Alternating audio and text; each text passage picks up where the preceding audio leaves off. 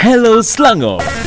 Selamat datang Profesor Mandi Dr. Ahmad Razman kita. Terima kasih Anis. Macam tahu je apa saya pakai merah-merah, apa tudung pun merah eh. Hmm, memang saya tanya dah dekat penerbit Daski. Daski hari ni Prof pakai warna apa? Kan ingat kan ngintai kat rumah ni. Oi, jangan begitu. Nampak juga uh, buah pisang yang Prof tanam tu dah makin beranak pinak sampai dapat 10 eh. 10 tandan eh. Ah, itulah kita pun apa apa nak apa menjadi apa petani moden lah. Hmm, Alhamdulillah. Jadi insyaAllah akan menjadi inspirasi kalau anda dapat ikuti ya sebelum ni. Uh, Prof ada maklumkan ada tanam juga kan walaupun tanah tu sangat kera je Prof eh. Ah tapi kera yang besar lah. Kan? Dapat berbati juga. Yelah, kalau untuk kita tu rasa macam uh, macam sekarang kera lah. Tapi Ah. kalau untuk macam rumah saya yang tak ada tanah langsung, wah besar sangat.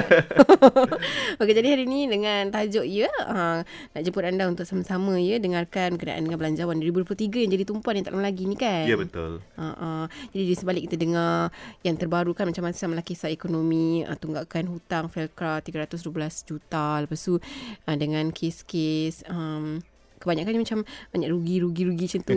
uh, apa yang kasam tak dapat kutip berapa puluh juta macam tu kan. Yeah. Uh, tapi kita pasti akan mengharapkan ada sinar yang lebih positif untuk belanjawan ni. Uh, mungkin Prof ada komen sikit?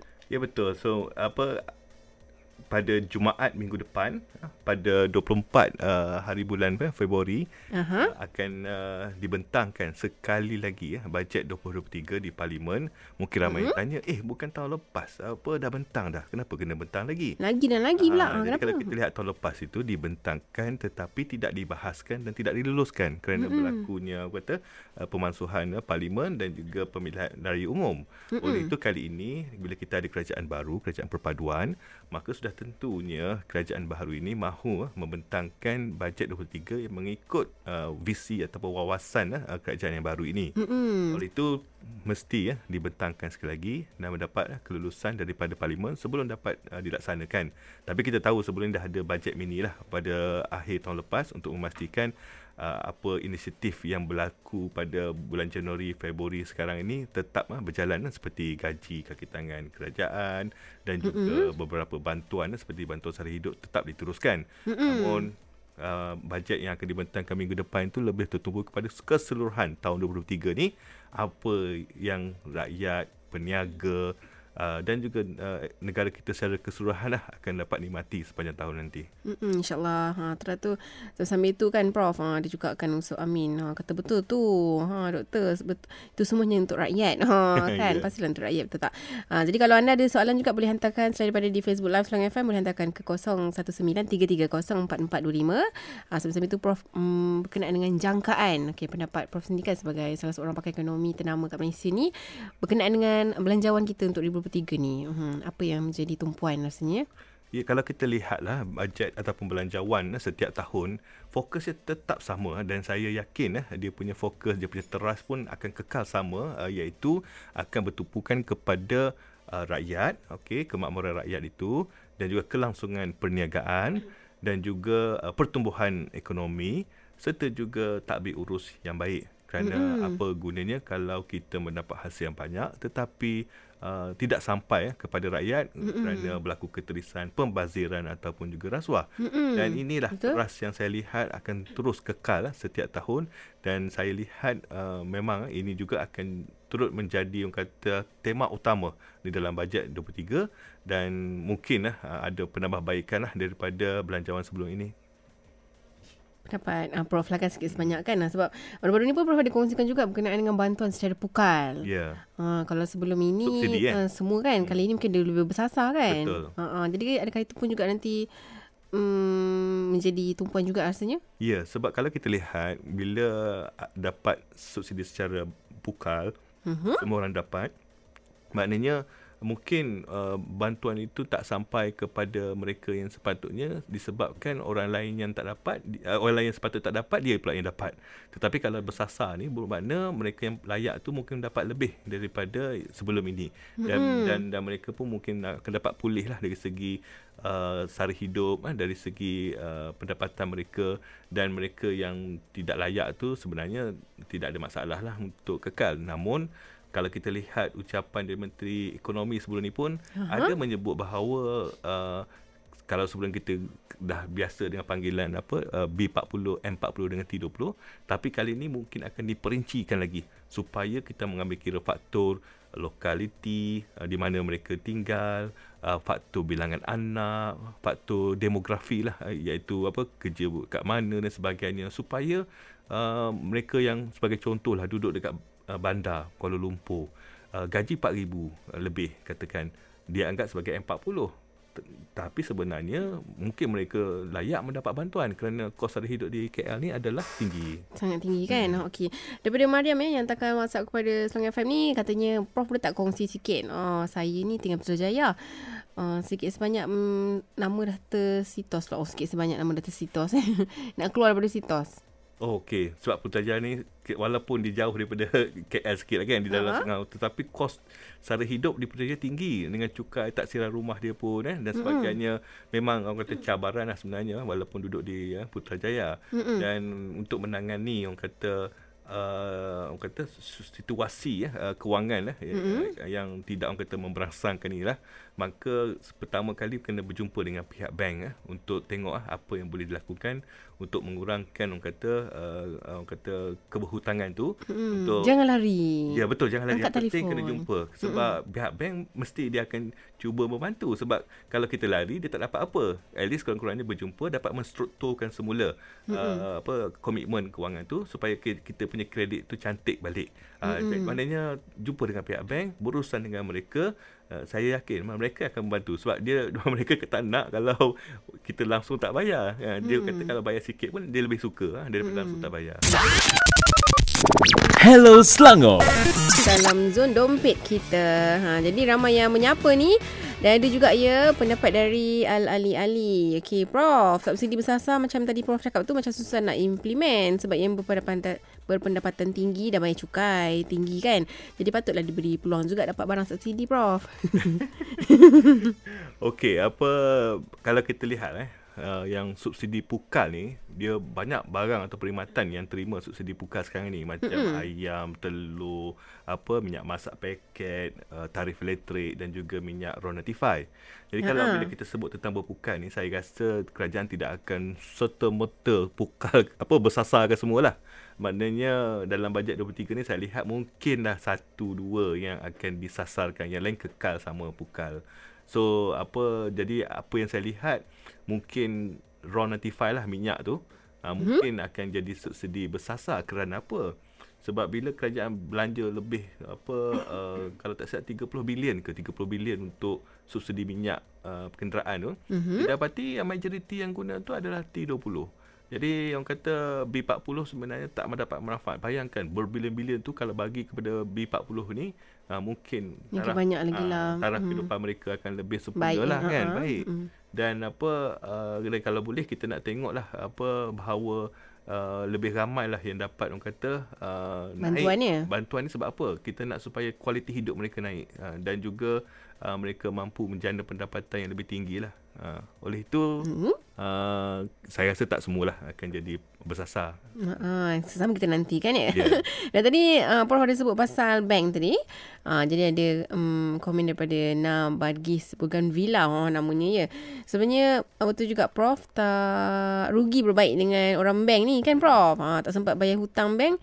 Jumlah yang besar kita boleh bawa um, berbincang dengan bank uh, untuk kita perkecilkan atau terus masuk kad Alok. Along. Hmm, tapi dia A-L-O-K. Oh. Agar nama kita tetap bankrupt. Ya, yeah, betul.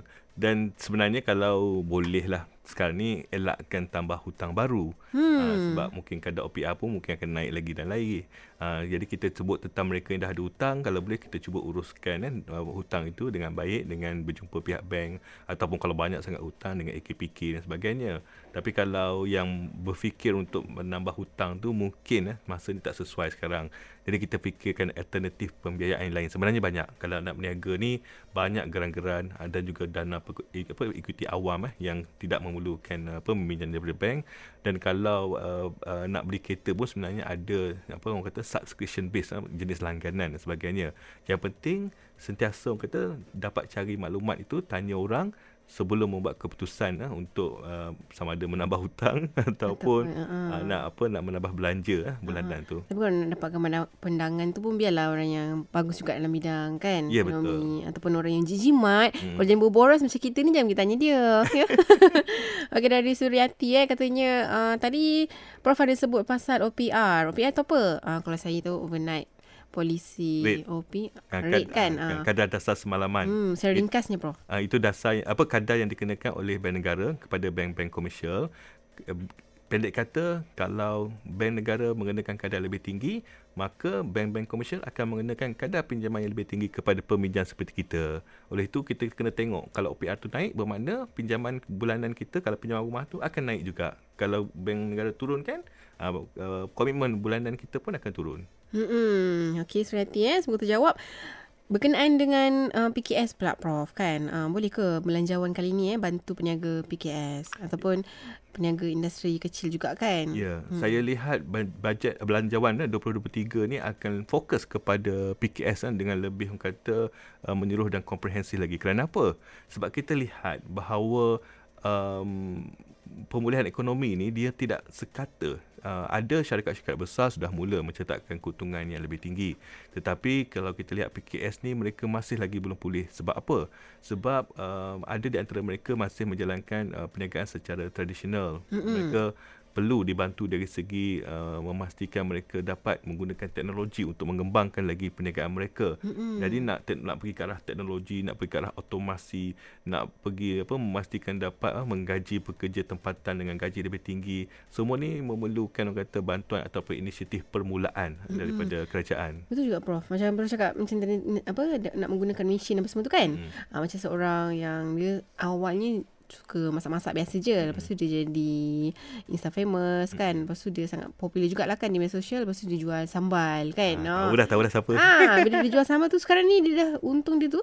Hmm. Kalau sebelum ni gaji kerja biasa je ha, Suka-suka je ambil masakan apa Melancarkan masakan kan ha. Sekarang ni dia dapat Dia mengaku sendiri kan Baru-baru ni Berapa puluh juta hari tu kan? 21.5 juta ha. Dalam masa 2 tahun. Ya nampak tak? Ha, Tapi yelah Walaupun 2 tahun kita dengar hmm. lama Maknanya setahun 10 juta lebih dah kan? Ha, 10 juta tu mampu ke kita buat dalam kehidupan kita? Ha, ha. maksudnya yang tadi prof sebut ha, teknologi yang lebih besar sebab di sini dia mengaku kan dia import ha. teknologi tu daripada negara China. Tunggu barang sampai dia kata ha. kan. Hmm. Saya bagi contoh saya lah. Saya baru ni launching buku. Ha, masa saya launching buku dekat Putra Business School tu, siapa yang datang event tu, saya boleh jual lah secara langsung uh, bayar depan saya. Hmm. Tapi lepas tu macam mana saya nak jual? Jadi saya letak dekat platform uh, jualan apa online ni kan. Hmm. Ha, walaupun saya dah tak letak jual secara fizikal tapi masih lagi orang beli melalui online. Mm-hmm. Sama dengan perniagaan. Mm-hmm. Mungkin selama ni dia jual dekat komuniti dia secara langsung tapi kalau dia dapat fikirkan teknologi yang sesuai mungkin perniagaan dia lebih berkembang dengan kan.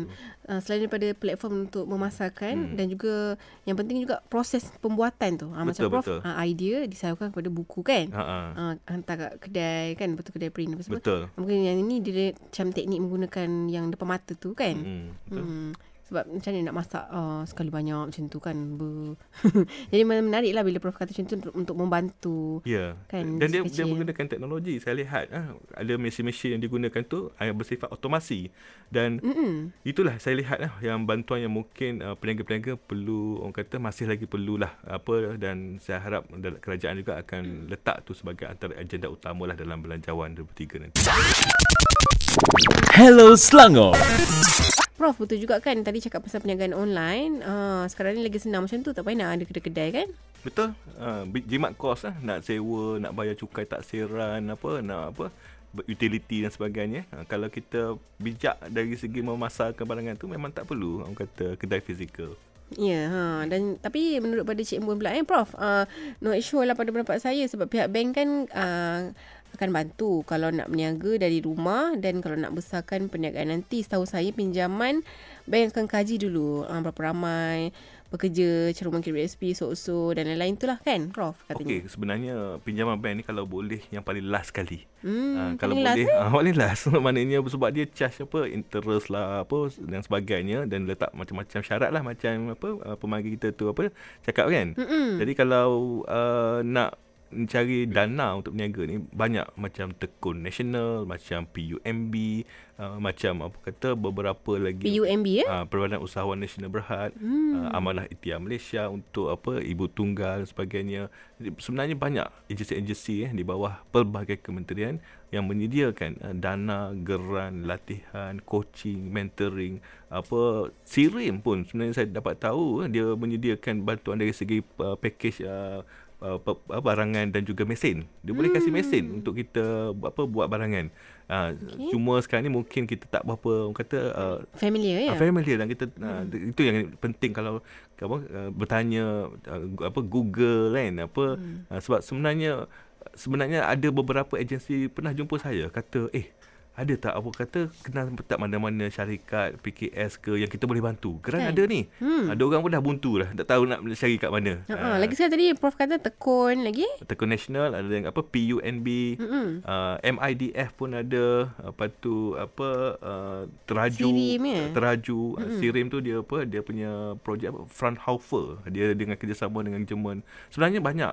Sebenarnya kalau nak senaraikan rasa boleh berbelah berpuluh rasa cradle hmm. semua ada oh lain kali prof meranti kena, kena kongsi ke semua tu ah kita kena buat slot 3 jam ah oh meriah 3 eh. jam okey uh. tapi itulah sikit sebanyak uh, dapat datang juga kan ada mm. tekun BNB and mm. MIDF tadi eh uh, betul. teraju sirim okey dan kalau kita fokus kepada belanjawan 2023 yang bakal ni kan yeah. uh, dibentangkan um, harapan uh, doktor sendiri berkenaan dengan belanjawan kali ini? Okey, saya melihat kemungkinan kerajaan akan lebih yang kata berhemah dari segi perbelanjaan. Kemungkinan belanjawan 23 ni bukannya belanjawan yang terbesar dalam sejarah sebab mm-hmm. nak berjimat sikit, mm-hmm. tetapi saya harap uh, penumpuan bantuan kepada rakyat peniaga tu tidak terkuranglah.